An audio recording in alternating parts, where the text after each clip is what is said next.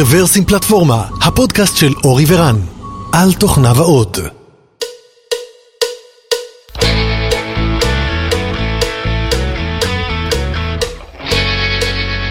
שלום רב וברוכים הבאים לפרק מספר 378 של רוורסים פלטפורמה. התאריך היום 26 בספטמבר 2019 ואנחנו באולפנינו הקאט אשר בקרקור. שלום אורי, מה נשמע? אהלן אהלן. ושלום עמרי, ברוך הבא. ערב טוב. עמרי פימה מחברת Natural Intelligence בא לדבר איתנו על הנושא שנקרא Intuitive Code Bases, או במילים אחרות Code Bases אינטואיטיביים, איזה תרגום מדהים, אה? אז אה, לפני שנדבר על אה, מה זה בכלל Intuitive Code Bases ומי צריך את זה, בוא עמרי, ספר לנו קצת עליך וקצת על החברה שממנה אתה מגיע. בכיף. אז היום אני אה, ארכיטקט ב-Natural Intelligence, מה שאנחנו עושים ב-Natural Intelligence זה בסופו של דבר עוזרים לצרכנים לקבל החלטות. היום בעולם האינטרנט, בעולם הצרכנות יש הרבה מאוד החלטות שאנחנו צריכים לקבל, ממשכנתה, ביטוח, DNA kits ועד מקרר, מכונת כביסה, מצלמות בשביל הגיקים. ובעצם מה שאנחנו באים ועושים מכל האופציות, אנחנו יודעים לבוא ולעשות את המחקר באינטרנט ולעזור לאנשים להבין מה חשוב, מה לא חשוב ואיך לבחור את הבחירה הנכונה. אוקיי, okay, ואני מניח שכיוון שאתם איזושהי חברת תוכנה, יש מאחורי זה קצת מדע והרבה מאוד הנדסה. אתה יכול קצת לספר על איך הדברים האלה עובדים, זאת אומרת איך עוזרים ללקוחות לקבל את ההחלטות, זה חלק מהדברים שמותר לכם לדבר עליהם? רן, זה טבעי, זה אינטליגנציה טבעית.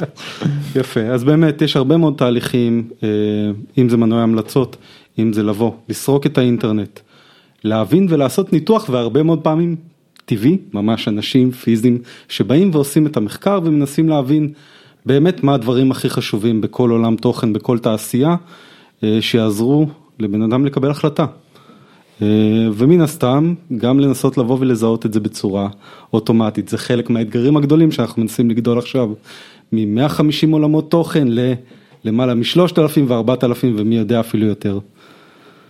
אוקיי, okay, אז זאת אומרת בהחלט מדובר פה על scale שהוא לא טריוויאלי, גם סיפרת לי קצת לפני הקלטה שהחברה גדלה באופן שהוא די, די מהיר וזה פחות או יותר גם מה שמביא אותנו לשיחה הזאת על קוד בייסים אינטואיטיביים, זאת אומרת בנוסף לגידול של החברה, גם צוות הפיתוח גדל, אבל לפני שאנחנו עושים את זה, ספר לנו קצת עליך וקצת על הרקע שלך, מה עשית לפני, איזה סוג של... איזה סוג של דברים אתה אוהב לעשות בעולם התוכנה, ואם אתה עוד זוכר מה המעבד הראשון שסבל את נחת זרועך, אז זה גם יהיה נחמד.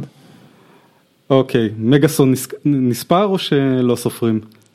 אני חושב שזה... אם יש מספר אז ספר גם את המספר, כן. אה, ויש את האתרי של אבא, אבל אני אף פעם לא אזכור את המספר, אבל הוא היה שחור לבן.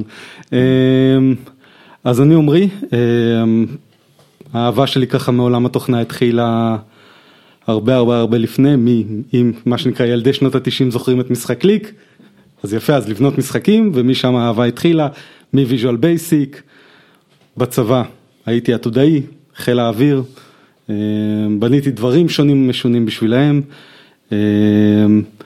ובחמש שנים האחרונות, לפני שהגעתי ל-Natural Intelligence, הייתי בחברה בשם Sears ישראל, בנינו אתרי קניות. ועשיתי שם הכל מהכל, מ-SRE, דאגתי שהאתר לא ייפול ב Black Friday, דרך עולמות של המלצות, ניתוח טקסט, ניתוח, ניתוח של סנטימנטים של יוזרים, ניתוח של מה יוזרים אוהבים ו user interests, ועד אפילו ככה גיחה קטנה לעולמות של IoT ולבנות מכשירים חכמים. בתשעה חודשים האחרונים הצטרפתי ל-Natural Intelligence בתור ארכיטקט. ובעצם הסיפור הזה של Intuitive Code Base הרבה מאוד מדבר על החוויה האישית שלי בתור תוכניתן חדש בסופו של יום, שמנסה לבוא ולהבין מה לעזאזל קורה פה. צריך להגיד שאתה גם לא מעט מדבר בכנסים, גם אצלנו בכנסים. כן, אוהב לדבר על איך אומרים מי שבא ברוך הבא ועל הכל, אוהב לדבר, אוהב לבנות. אחלה, בשביל זה התכנסנו. בדיוק. ולדבר אנחנו טובים. לשם כך התכנסנו היום. אז אתה יודע, בוא, בוא נעשה את זה ככה בצורה חווייתית. אז לפני, אמרנו, תשעה חודשים בערך, הצטרפת לחברת Natural Intelligence, שכבר הייתה קיימת לפני זה. וספר לנו חוויות שלך כמהנדס כבר מנוסה, שמגיע ל code base קיים, מה ראית, מה למדת ו- ואיך זה לוקח אותך ל blog post שפרסמת על Intuitive Code Bases. יפה. אז אחד הדברים שהכי הפתיעו אותי, זה שביום הראשון שהגעתי לחברה, הגעתי עם עוד 26 אנשים. אה, וואו. כן, לא כולם היו engineers, אוקיי. אבל uh, הרבה מאוד engineers באו ועברו את החוויה הזאת יחד איתי, ובעצם סוג של החוויה הזאת היא חוויה, um, נקרא לזה חוויה קבוצתית שלנו, ויותר מזה, חודש אחריי הגיעו עוד כמות בערך דומה שלהם, וחודש אחריו הגיעו עוד כמות גדולה. ובגדול כמעט כל חודש מתווספים איזה שהם עשרה engineers חדשים לחברה, ולהכשיר את כולם זה קשה, ולהכשיר אותי היה קשה. ואז ניסיתי לבוא ולחשוב, אוקיי, איזה דברים היו דברים טובים בתהליך הזה, ואיזה דברים אנחנו יכולים לבוא ולשפר, כי בסופו של דבר כנראה שאנג'ינירס הולכים להצטרף והולכים להצטרף, אה, ובכלל מה אפשר לבוא וללמוד על זה. וצריך להגיד, כאילו, Natural, Natural Intelligence היא חברה בוגרת יחסית, יש שם כבר קוד, הרבה code base ו code base בוגר. יפה, יש שם מצד אחד הרבה מאוד code base, מצד שני חברה שעברה איזשהו, שעוברת תהליך אקספוננציאלי. אמנם יש הרבה code base, הרבה code base legacy, אבל עכשיו גם משכתבים את המערכות מחדש לטכנולוגיות מודרניות וגם אנחנו נאלצים להתמודד עם כמויות של אנשים, עם צוותים שהחברה לא הכירה בעבר. כן. אמ, א- אוקיי, אז, אז כשאתה אומר קשה, בוא רגע ננסה לפרוט את זה לפרטים. אז, אז מה, זאת אומרת, אתה יושב פה, אני חושב, מתחיל לקרוא קוד ואתה אומר, מה זה קורה פה? אתה שומע הרצאה ואתה, זאת אומרת, איך זה מתבטא הקושי הזה? יפה. ו- אז לפחות משהו אחד היה טוב בכל התהליך הזה, שזה התהליך שעשו לנו אקדמיה, שזה מאוד מאוד נחמד, סט של הרצאות שהמטרה הייתה להכניס אותנו לאט ובזהירות. אמ, או לפחות, אבל זה היה הרצאות. זה ההרצאות ומן הסתם גם איזושהי התנסות לבוא ולנסות לייצר איזשהו פיצ'ר מסוים מקצה לקצה. והתהליך הזה של האקדמיה לקח בערך שבועיים וחצי. ואני שואל את עצמי, לעזאזל, למה זה אמור לקחת שבועיים וחצי? אמ, ובסופו של דבר, איך אפשר לבוא ולגרום להגיע למצב שזה ייקח פחות? זאת אומרת שבועיים וחצי, אני רק רוצה לחדד את השאלה, דרך אגב, אה, עם יד על הלב, גם אנחנו ב AppsFlyer יש לנו אתגרים מאוד מאוד דומים, אה, וגם אצלנו יש אקדמיה, וגם אני שואל שאלות דומות, אז אני חושב שאני לגמרי יכול להזדהות עם, ה, עם הכאב הזה, אבל רק כדי להבהיר את הנקודה, אז אתה אומר, בעצם אתה שואל את השאלה, למה נדרש למהנדס שהוא כבר מנוסה, שכבר אה, עשה deploy פעם אחת בחיים שלו, אה, למה צריך להכשיר אותו שבועיים וחצי כדי שיכתוב, שיתחיל להיות פרודקטיבי, כדי שיכתוב את השורת קוד הראשונה שלו שתתרום אה, למוצר. שייתן commit ראשון ל production, הרבה יותר, הרבה יותר בסיסי מזה. כן. אמ, ומסתבר שיש הרבה מאוד סיבות או הרבה מאוד נקרא לזה anti patterns או bad practices שאנחנו בתור engineers אוהבים לבוא ולעשות. אמ, קודם כל מסיבות כאלה ואחרות אנחנו לא אוהבים להיות קונסיסטנטים, לא בין ידע העבר שיש לנו ומה עשינו במקומות קודמים ומה קורה בתעשייה למה שקורה במקום חדש. יש לנו הרבה מאוד אהבה להמציא את הגלגל מחדש, להמציא טרמינולוגיה מחדש. אמ, וזאת צרה אחת, מה שאומר שמפתחים גם שהם מנוסים, הרבה מאוד פעמים הידע שקיים אצלם לא בהכרח אפשר להפעיל אותו בצורה שהיא מאוד מאוד מהירה, בצורה שהיא מאוד מאוד מיידית, על code, base, על code base חדש, על עולם חדש. דרך אגב, מבחינת אה, stack טכנולוגיה היית במקום שאתה מכיר, זאת אומרת, אה, הכרת את הטכנולוגיות ש... שבהם השתמשו שם? בגדול כן, אמ, ובגדול גם הטכנולוגיה זה לא האספקט הקשה, בסופו של דבר אנחנו עובדים ב stack יחסית סטנדרטי, React, Node.js, Kubernetes, לא משהו שהתעשייה לא מכירה, אבל כל חברה היום באה ולוקחת טיפה את הטוויסט שלה, והטוויסט בעיקר, כמו שאני רואה את זה, נמצא בארכיטקטורה של מוצר. מה זאת אומרת בארכיטקטורה של מוצר? בסופו של דבר, אמ, הצורה שבה אני תופס ארכיטקטורה של מוצר זה לא בהכרח נקרא לזה סט המחלקות או סט המודולים, אלא סט הערכים. מה זאת אומרת?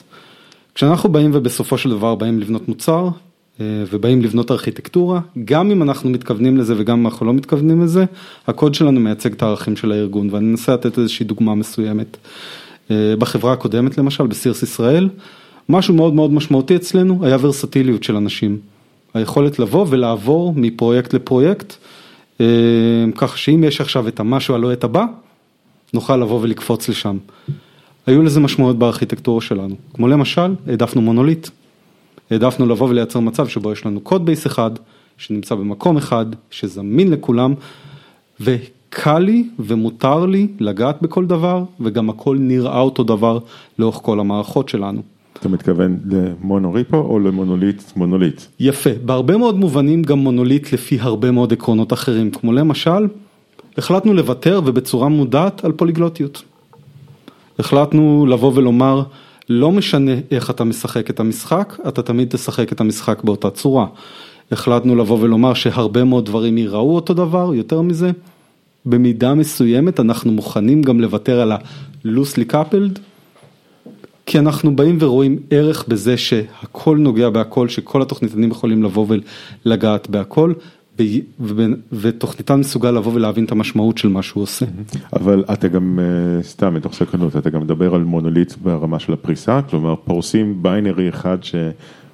וזה ה binary היחיד של החברה, או, ש... או שברמת הפריסה זה כבר משהו יותר אה, מעודן? אוקיי, אני אומר את זה ככה, אה, לא היה מונוליט אחד, אבל היו ארבעה. אוקיי. וכן, ובסופו של יום היה בזה value. כי בסוף כולם הכירו את ה code base וה code base היה משותף ושל כולם ולא משנה באיזה צוות היית. ואני חושב שבמידה מסוימת היינו מספיק קטנים בשביל שהערכים האלה נוכל להחזיק אותם. אה, ולעומת זאת עכשיו אה, ב-Natural Intelligence יש ערכים חדשים. והקוד בייס במידה מסוימת צריך לבוא ולייצג את הדבר הזה. פתאום אנחנו הרבה יותר גדולים, אז צריך לבוא ולדבר על אחריות ואזורי אחריות ודומיינים עסקיים. וצריך פתאום לבוא ולדבר על, אוקיי, אנחנו לא רק גדולים, אנחנו גם גדלים מאוד מאוד מהר. אז אנחנו צריכים לבוא ולדבר על, אוקיי, מה המשמעות של להכניס את המהנדס הבא? איך אנחנו גורמים לזה שהרבה מאוד מההחלטות ההנדסיות שקיבלנו, מאוד מאוד ברורות, מאוד מאוד אינטואיטיביות, לכן קוד בייס אינטואיטיבי. ככה שלא צריך כל הזמן לשאול ולא צריך כל הזמן ללוות את המהנדס הבא, אה, ולהחזיק לו את היד אי שם בדרך לפרודקטיביות. כן. תראה, אני... אה, אה, לאורך הדרך שאתה מדבר על זה, אז uh, אני עושה קצת רפלקציה למה שעברנו ב-Outbrain, כי אני חושב שעברנו את, ה, את התמיכה הזאת שאתה, שאתה מתאר, מוסיפים לצמוח, אבל זה כבר לא חדש לנו, הדבר הזה.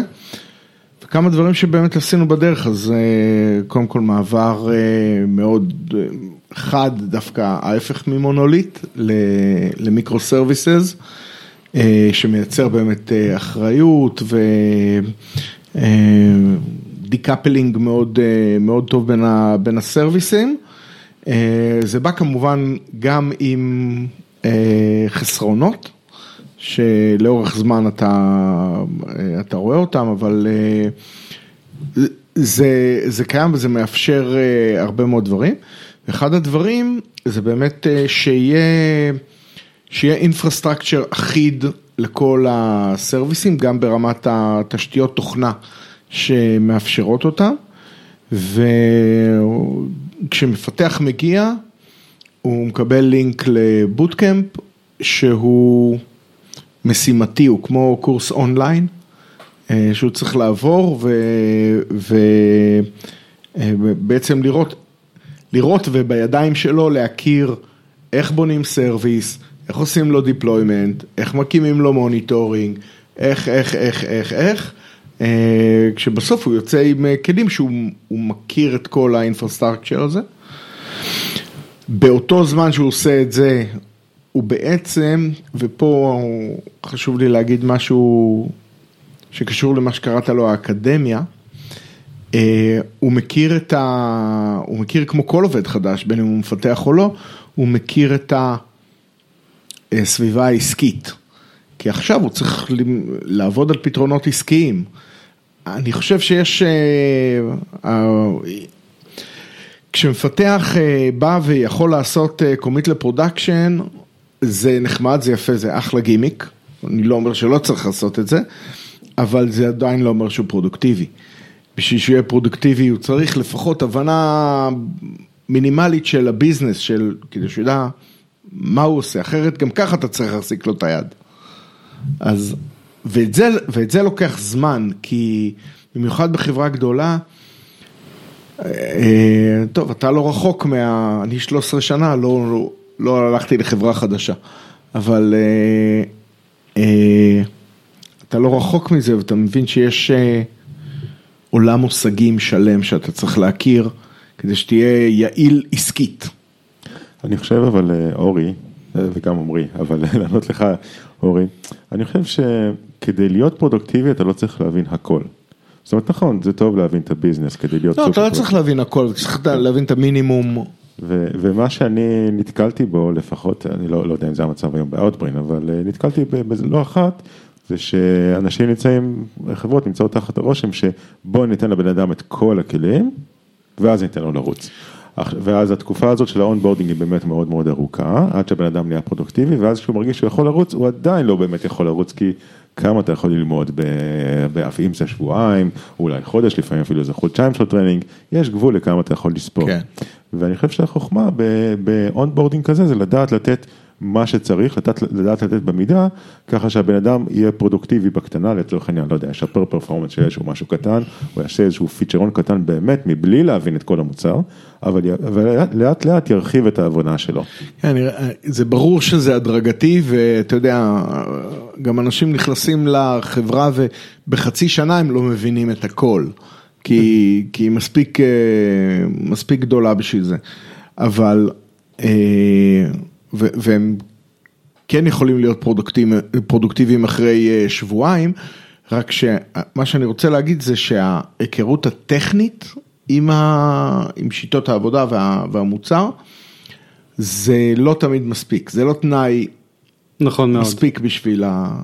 זה גם במידה רבה מאוד, אה, כשבאתי וניסיתי לבחון את זה, הוביל אותי לאיזושהי נקודה שהיא נקודה מאוד מאוד משמעותית, אה, ולפחות בחוויה שלי שהייתה מאוד מאוד כואבת, והיום אני יודע גם לבוא ולתת לה שם.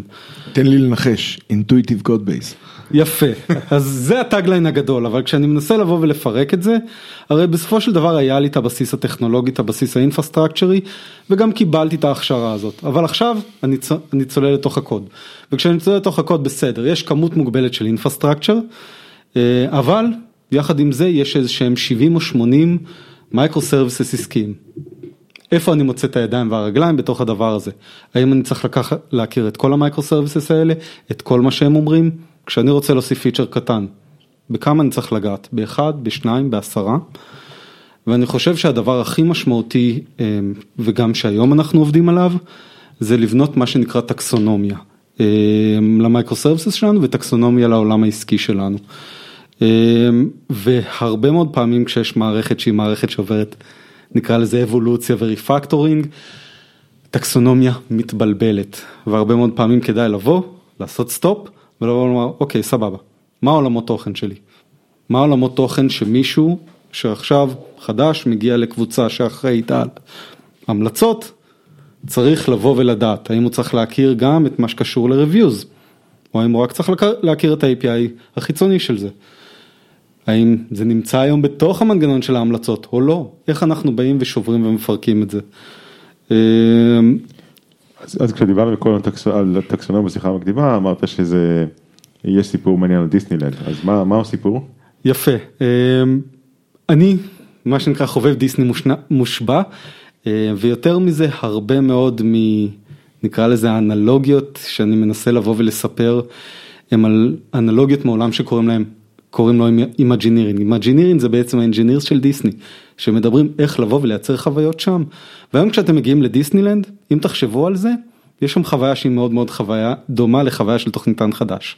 יש לכם 24 שעות, או תכלס פחות, 10 שעות לבוא ולתפור כמה שיותר מתקנים ולייצר ולמקסם כמה שיותר את החוויה. עכשיו רוב האנשים הם אנשים חדשים שם, פעם ראשונה שלהם, הרבה מאוד לחץ, הרבה טכניקה מאוד מאוד מאוד אפקטיבית אה, שדיסנילנד עושים בשביל לבוא ולהפוך את החוויה לחוויה שהיא הרבה יותר קלה, זה שהם חילקו, בניגוד לנניח לונה פארק תל אביב, הם חילקו את הפארק שלהם לעולמות. וכל מקום וכל אטרקציה יש לו את העולם והעולם ההגיוני היחידי שאמור להיות. למשל, עולם המים. למשל המתקן של אינדיאנה ג'ונס, המקום היחידי שהגיוני שיהיה, אם אתם רוצים לחפש אותו, זה כנראה באדוונצ'רלנד, אין שום סיבה שתלכו לחפש אותו במקום אחר, זה המקום היחידי שבו הוא יהיה וכנראה המקום ההגיוני היחידי שהוא יהיה.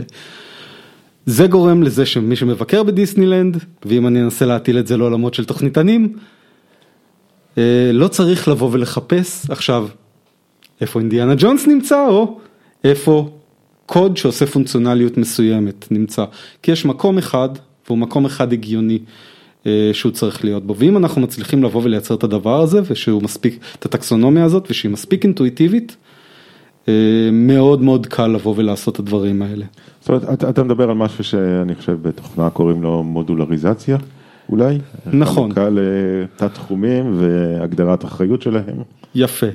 אה, הנקודה היא שהרבה מאוד פעמים אנחנו טיפה מתבלבלים וכשאנחנו עושים מודולריזציה אנחנו הרבה מאוד פעמים חושבים על מודולריזציה באספקטים טכניים. איך דברים קורים ולא בהכרח מה הם עושים. אתה מדבר על יותר קלסיפיקיישן לעולמות עסקיים. בדיוק.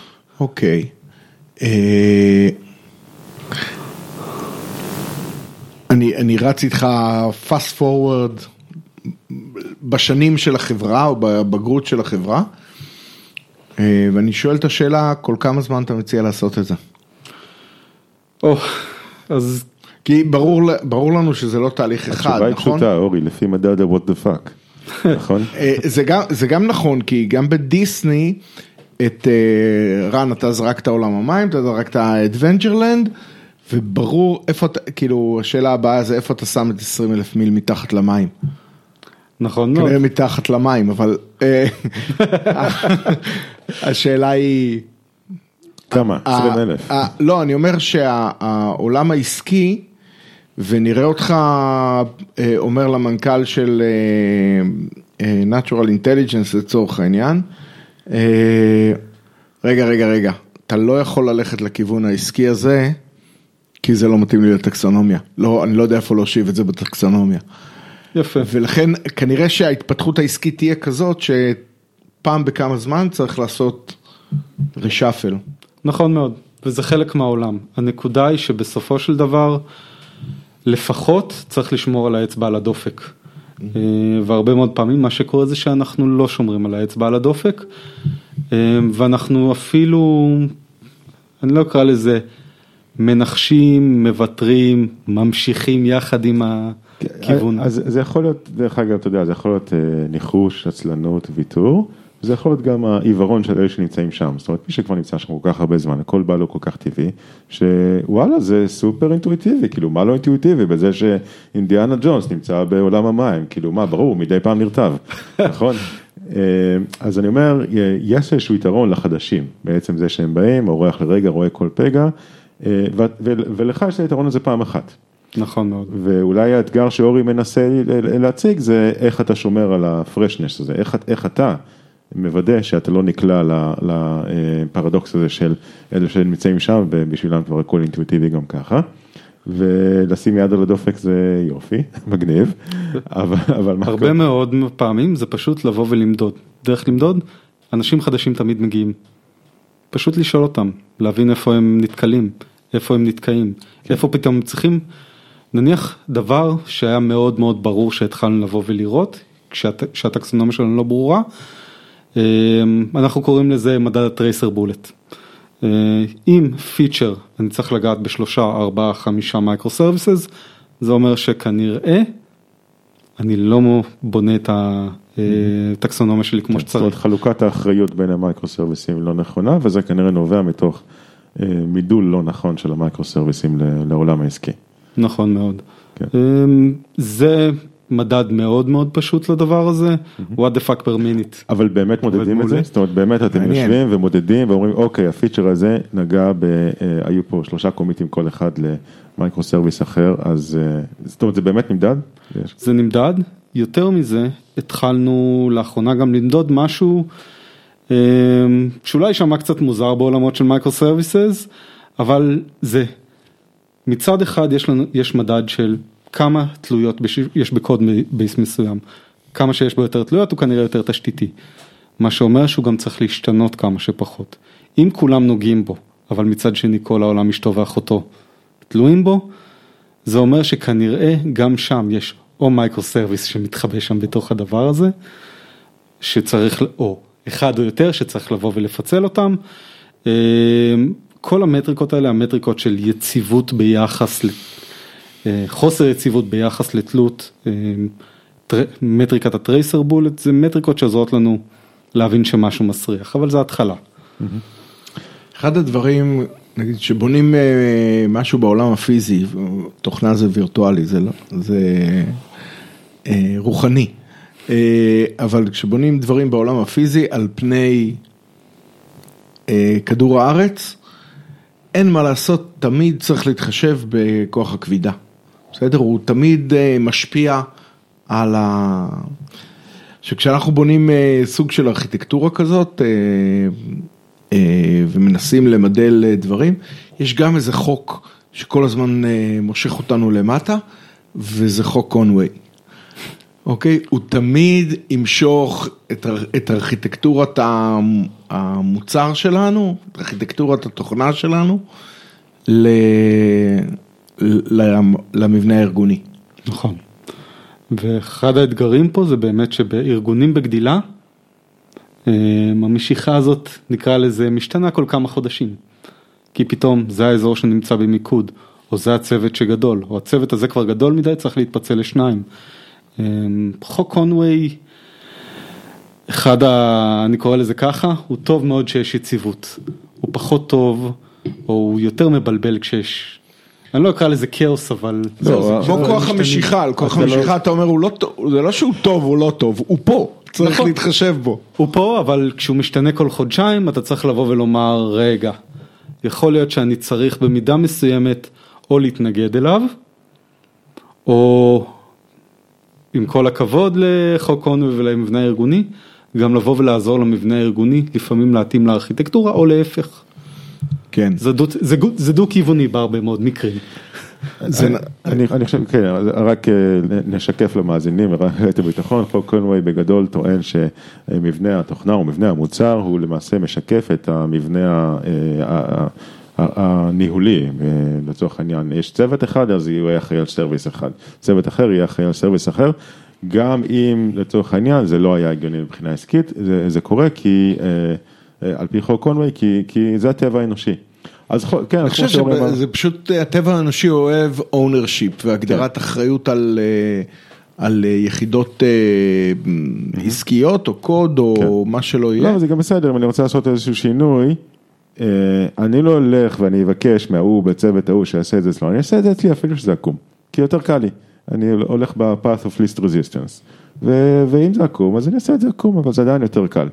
אה, ו- וחוק קונווי בא ואומר את זה שכן, לפעמים דברים נראים, אה, יוצאים בסופו של דבר, המוצר יוצא עקום, כי מבנה, המבנה הניהולי היה עקום מלכתחילה. ואני חושב שמה שלמעשה גם, אני חושב גם אורי וגם עמרי אומרים, זה שאוקיי, גם פה צריך להיות עם אצבע על הדופק, בייחוד בחברות שבין אם זה המוצר שלהם משתנה, או שפשוט הכוח אדם הולך וגדל מאוד מהר, אה, ומדי פעם לשנות את הצוות הארגוני, זאת אומרת זה לא הגיוני שבמשך אה, שנתיים יהיה בדיוק אותו מבנה, הוא רק יטפח. כנראה שצריך לעשות מדי פעם ריבלואציה, לעשות בין אם זה חלוקה של, של צוותים לצוותים יותר קטנים, או לפי צרכים עסקיים, לסגור צוות, לפתוח צוות חדש, וכולי. לפעמים הוא, הוא כל כך משתלט עלינו החוק הזה, שאנחנו אומרים, רגע, מה עכשיו אה, נתחיל להזיז אה, צוותים, או דומיינים עסקיים, או פתאום להתחיל, המערכת כבר בנויה ככה, היא, היא בנויה לפי, אה, לפי חוק קונווי, וזה זה נהיה מין משקולת, משקולת על, ה, על הגמישות, על ה velocity.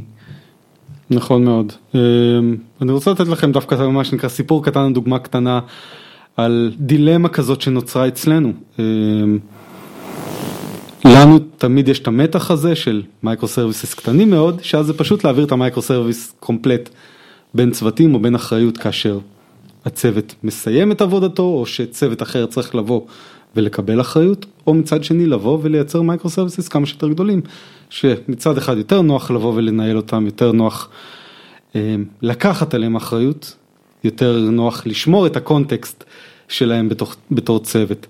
ובאמת היום אמ, זה סוג של אני קורא לזה מטוטלת, אז אם בתקופה מסוימת היינו עם micro services יחסית גדולים או מיני מונוליטים ולאט לאט לכיוון של micro service לכל entity, היום המטוטלת חוזרת אחורה וקדימה ואני מניח שזה גם יקרה. זה, זה קורה בכל השוק, כן. אה, אתה יודע, תהיה רגוע, אה, זה קורה לכולם, אה, גם כמגמה וגם לחברות, זאת אומרת, בסופו של דבר אולי נמצא איזשהו איזון באיזשהו מקום, אבל אה, השוק הלך אה, בטרפת ל micro services באיזשהו שלב, וכולם הבינו שרגע, רגע, רגע, זה יותר מדי. כולם מדברים עם כולם, זה דרך קפקא, זה דרך proxy, זה דרך זה, נורא נורא מסובך, בואו נתחיל לאחד אותם למונוליטים קטנים. אה, אז, אז זה תהיה רגוע, קודם כל זה קורה אצל כולם. מן הסתם, הנקודה הזאת שבה אני צריך לדבר עם עצמי דרך מיקרו סרוויס, זה הנקודה שבה אני צריך לשאול שאלה. כן. אה, איפה אתם היום? זאת אומרת, האם בתשעה חודשים האלה אתה כבר רואה איזשהו הבדל? האם המגויסים החדשים אה, כבר מחייכים? אוקיי, אז יש כמה הבדלים שאני חושב שהם הבדלים שהתחלנו לבוא ולבנות לאורך כל הדרך. דבר אחד שקרה והתעצם, אה, קרה עוד לפניי והתעצם לאורך התהליך, זה קודם כל יכולת שאנחנו אנחנו קוראים לזה NI, Natural Intelligence, Start Here.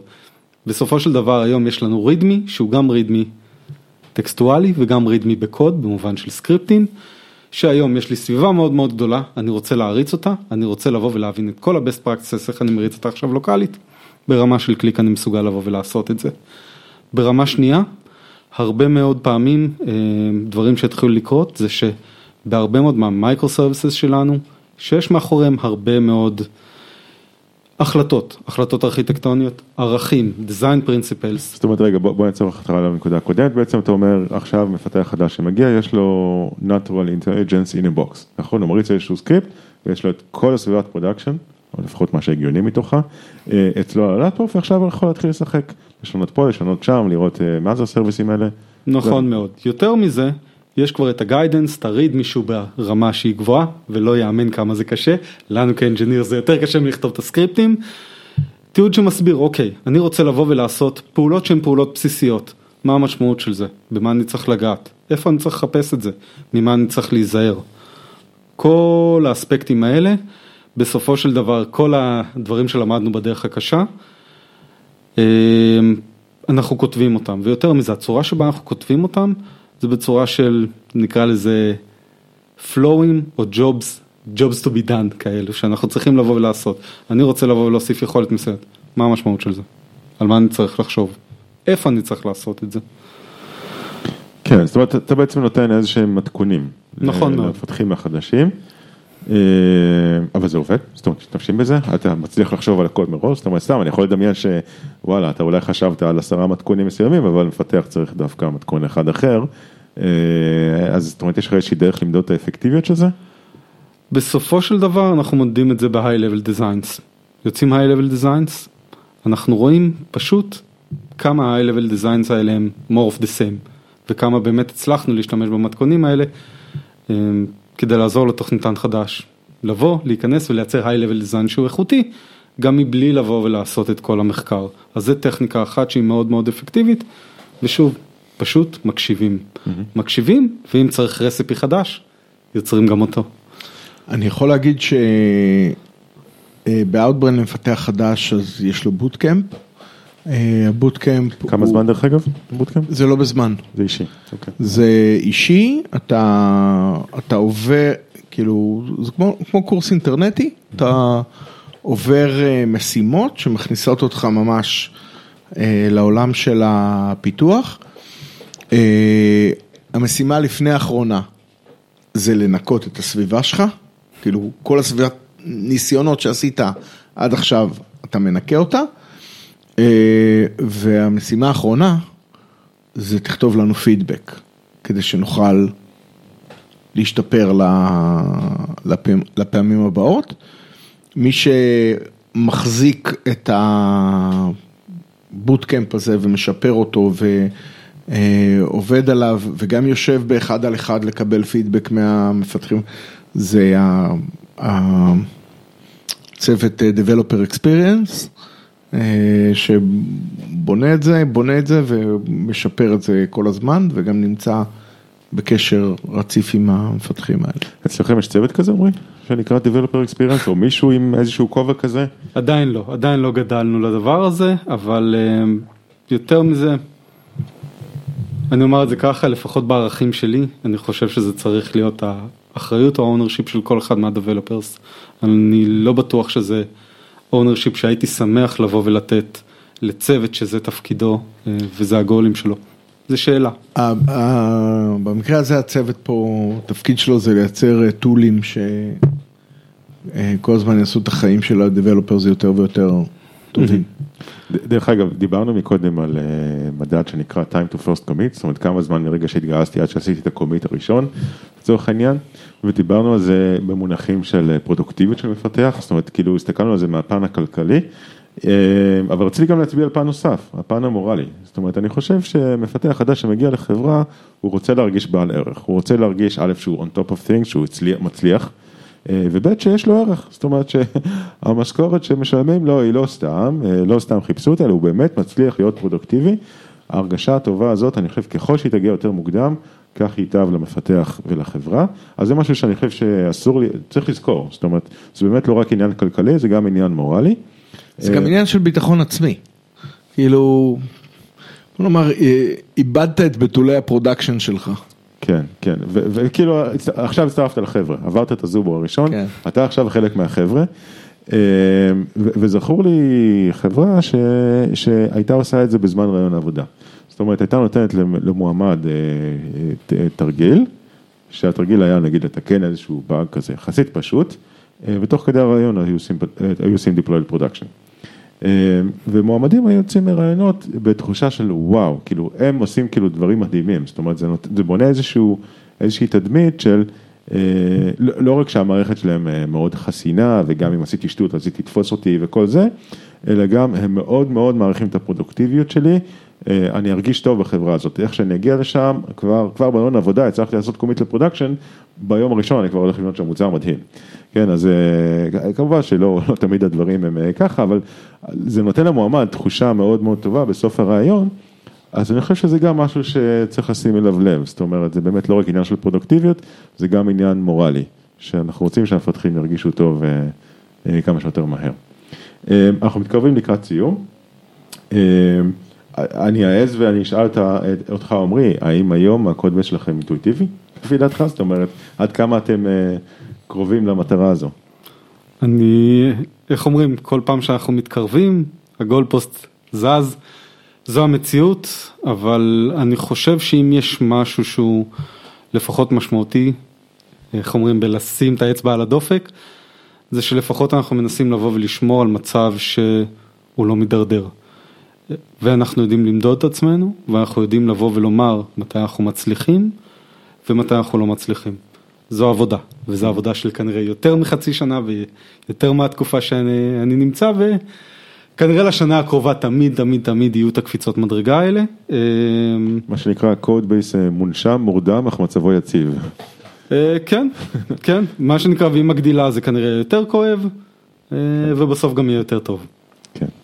אוקיי, מאה אחוז, אה, תודה רבה, אז אה, תודה שבאת. יש עוד נושאים שרצית להזכיר לפני שאנחנו מסיימים? אמ, דבר אחד אחרון, מה שנקרא כאב אחד מאוד מאוד משמעותי שלפחות אני חווה אותו ככה כשאני קופץ מחברה לחברה, אמ, או הרבה פעמים מוצר למוצר באותה חברה, וזה עניין של טרמינולוגיה. אנחנו כתוכניתנים, איך אומרים naming things זה הדבר השני אחרי קשה אחרי קאשים, אני טוען שזה הדבר הראשון, אמ, ואנחנו כנראה לא נותנים לזה מספיק כבוד. אה, בדיוק היום כתבתי מסמך על naming ותפסתי את הראש ואמרתי shit למה התנדבתי לעשות את הדבר הזה. בדיוק. ויש לנו נטיות לבוא ולעשות כל מיני דברים שבדיעבד הם לא הכי חכמים. דבר אחד שאנחנו אוהבים מאוד מאוד לעשות זה להמציא טרמינולוגיה משלנו, ובעיקר fun names. אני מניח שלכולם במערכת יש איזשהו מודול שנמצא ככה עם שם סקסי שמבוסס על דמות מ Star Wars. מיתולוגיה הודית, מיתולוגיה הודית, נורבגית, יפה. אה, הכל. ומחרתיים. מגיע בן אדם חדש, ומה לעשות, מיתולוגיה it is not his cup of chai. אבל מיתולוגיה שוודית כנראה כן. יפה. אה, ועכשיו הוא מבולבל. אה, ולאט לאט למדתי להעריך, אני קורא לזה, את השמות המשעממים. ולהגביל כמה שאני יכול את השמות הקולים ואת ה fun names. והדבר השני זה באמת עניין של טרמינולוגיה שהיא טעונה, נקרא לזה ככה. יש לנו הרבה מאוד נטייה לבוא ולהשתמש בטרמינולוגיה שכבר השתמשו בה למקרים אחרים, לעולמות אחרים. לא יאמן כמה פעמים שמעתי את המושג סגמנט מתייחס לדברים אחרים, את המושג רקומנדציה מתייחס לדברים אחרים, את המושג review ו-user ומי יודע מה כן ומי יודע מה לא, context, context זה כנראה הפושע מספר אחד ברשימות שלי. אמ, ומשהו מאוד מאוד משמעותי שאנחנו צריכים לבוא ולחשוב זה איך אנחנו באים ונותנים שמות שהם שמות שעוזרים לנו גם להבין את ה context של ה context. יש הבדל בין segment ל user segment, ל marketing segment, לעוד הרבה מאוד דברים כאלה. נחשוב פעמיים, ננסה באמת לבוא ולייצר מצב שבו אין ambiguity בשמות של הדברים שאנחנו נותנים. אוקיי, א' אני מזדהה עם הנימה, אבל אני שואל את עצמי, אוקיי, איך אנחנו עושים את זה, איך עושים שזה יקרה? זאת אומרת, אה, האם אתה הולך ומטיף מראש הגבעה, חבר'ה, תעשו naming כמו שצריך, כאילו, איך זה עובד, איך אתה משפר את ה naming אצלך, בסביבה הקרובה שלך? הדרך הכי פשוטה, code reviews, code reviews, design reviews. אני בתור תוכניתן שאני מנסה לבוא ולשפוט את עצמי, מה שנקרא שנייה לפני שאני נותן אה, לזה שיתפסו אותי ב code review, אני עושה search. Mm. אני עושה search באינטרנט להבין מה הטרמינולוגיה, אני עושה search ב code base לראות שבתוך ה code base אין טרמינולוגיה דומה, אבל אה, נקרא לזה לא קונסיסטנטית. אה, אלה שני דברים מאוד מאוד קלים שאני יכול לעשות בעניין של דקות, ופשוט לשפר את ה naming ואת הטרמינולוגיה שלי בצורה שהיא הרבה הרבה הרבה יותר משמעותית. זה אחד מעשרת הדיברות, לא, לא תישא את אה, שם ה service שלך לשווא, או... אני יכול להגיד, אתה יודע, בתור CTO יש כבר מספיק code base שאני לא, בטח לא מכיר. 300 סרוויסים שונים, זורקים לי שם של service, אין לי מושג מה, מה הוא עושה. כאילו אני צריך, רגע, רגע, בוא תסביר לי מה, אז זה מתפתח להסבר של כל הארכיטקטורה.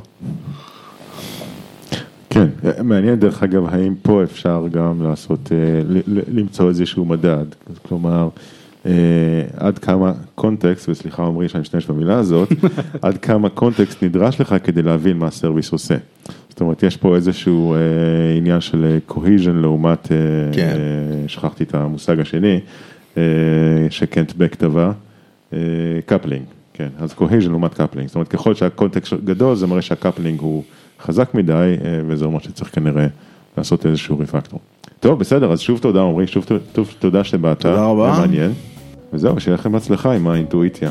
ושנה טובה, אגב, אנחנו לפני ראש השנה, שנה טובה לכולם. שנה טובה, גמר חתימה טובה.